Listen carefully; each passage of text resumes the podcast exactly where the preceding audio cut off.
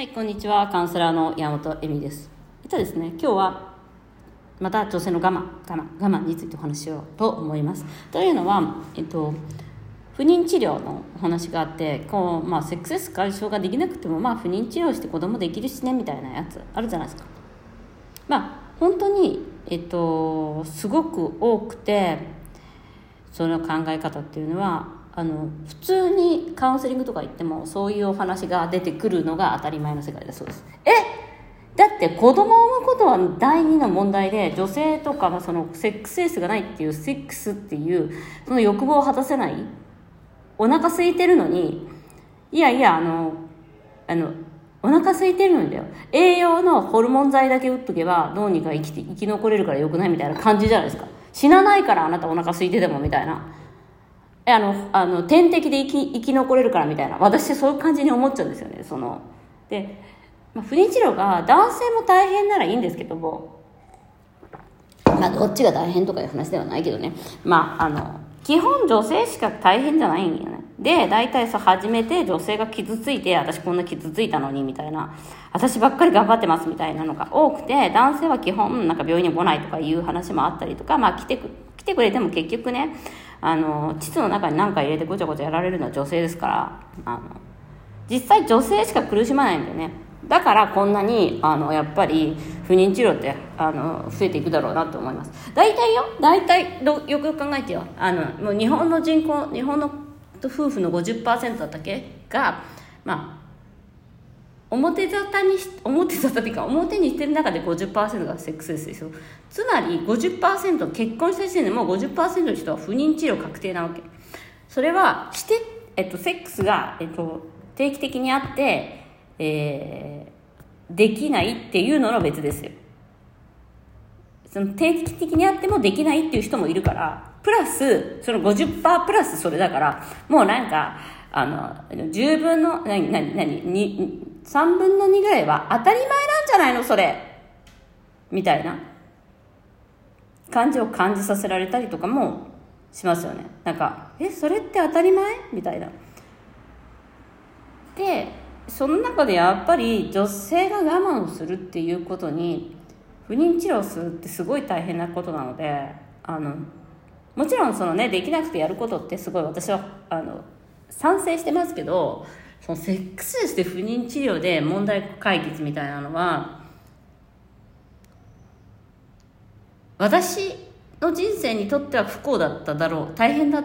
嫌なことだったなと思います。そのやってる人がいけないとかそれもありだと思うんです。そういうあのなんていうのかな。なっていうのはねなぜそんなにみんながやるかっていうと表沙汰になんないから。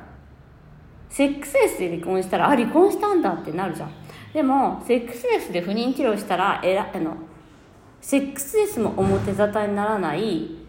えー、まあ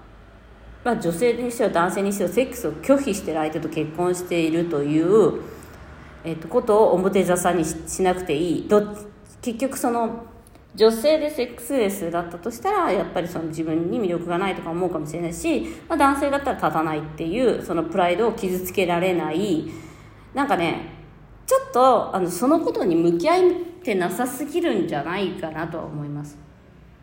あのもちろんできない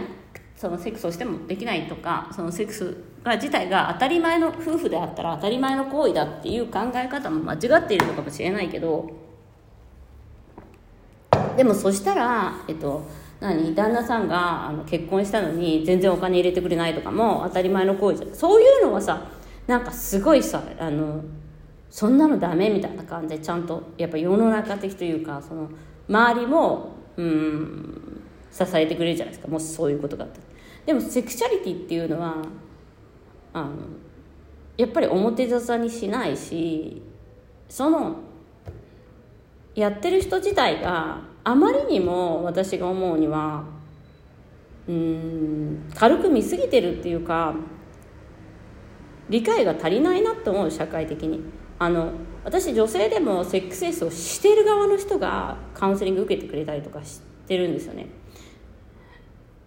あのそういう方ってやっぱ自分と向き合うしその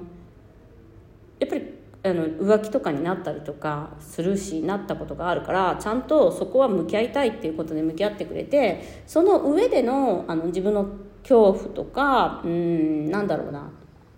そういうもの恐怖とかやっぱり別れたくないっていうのでいやいややらされてるみたいなとかもなくなるしどうして私自分自身がそう楽しめてないのかっていうセクシャリティにおいてだけじゃなくて全てのことに楽しめてないしすごいなんか一筋縄ではいかないっていうか簡単ではないんですよそこって。やっぱ痛いとかもあるし。男性側もまあ慣れてないと痛いから当たり前だけど、でもそれは向き合うっていうことをしているからやっぱりいい方向に向くしあの大切なことだって分かってくださってると思うんですよね。でも本当にみんな向き合わないんじゃんそのまずいなっていうことに。そのさハリボテだけはあの何そのハリボテの側だけはこううまく作ろっていこうみたいな。そんなのでさそんなことをし続けて本当に自分の幸せになれるのだなっていうことと、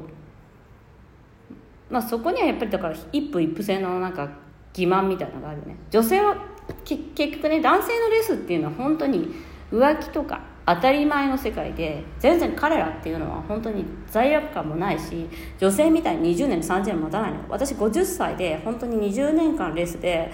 もうやっと浮気しようかなと思ってますとかなんかセカンドパートナー考えてますみたいな。20年間もやらないでさイライラしなかったなっていうふうに思うやんそんなの。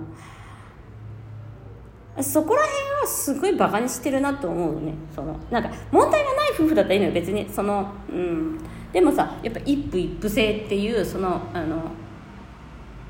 まあ、生活の共同体みたいなのはうまくいっているわけじゃないですか、まあ、それはいいことだと思うんだよね。子供育っていくとかに対してもさ共同体としてのなんていうのコミュニティじゃないけど。でもさその旦那が立たないとして奥さんが浮気したぐらいでギャーギャー言うなよっていうてめえらみたいな。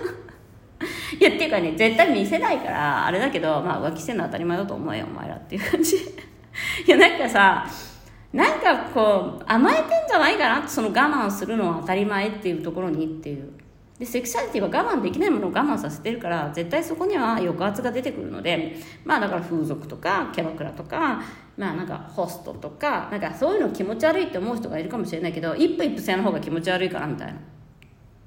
だって20年間30年間同じ人と絶対その人だけあの立つとかあの燃え盛り上がるみたいなのはまあもちろん私は経験者として語るんだけどまあちょっとかなりハテナですね。はいはいはいはいはい。いやだからそっちの方が不自然なわけよ。でもそれを世界中で信じてる宗教みたいな。な一夫一夫制ある意味宗教だと思うよ私。あまあだけどそのそれを信じることによって、まあ、何かしらのあの得はある。なんかそのなんていうかな私とかももう子供を育てていくにあたっては本当に毎日毎日お父さんに変わっちゃうとかは子供たちにとっては大変なことだからまあ、お母さん変わっちゃうもそうだし、まあ、ある意味安定とかって子供たちにとっても大切なことであることの一つではあるのかもしれないなって思いますね。もちろんその変えていく変えてしまったりシングルマザーになった人がそのいけないとかじゃなくてある意味まあ社会構成としてはやりやすいっていうか。うん。まあだから便利な機能なんじゃないですか？うん。ただしそれだけにあの便利な機能だけにとらわれてすっごい不便になっちゃうぐらいだったらあのちょっと考えた方がいいよねっていう話。ということであなたその我慢がレースセックスだけじゃなくてお料理であるのかもしれないしうん学その子供だったら学校とかにあるかもしれないけどその我慢していることに対しての本当にこれ必要なのかなっていうところかなそのシステムとかということで今日もご視聴ありがとうございました。またね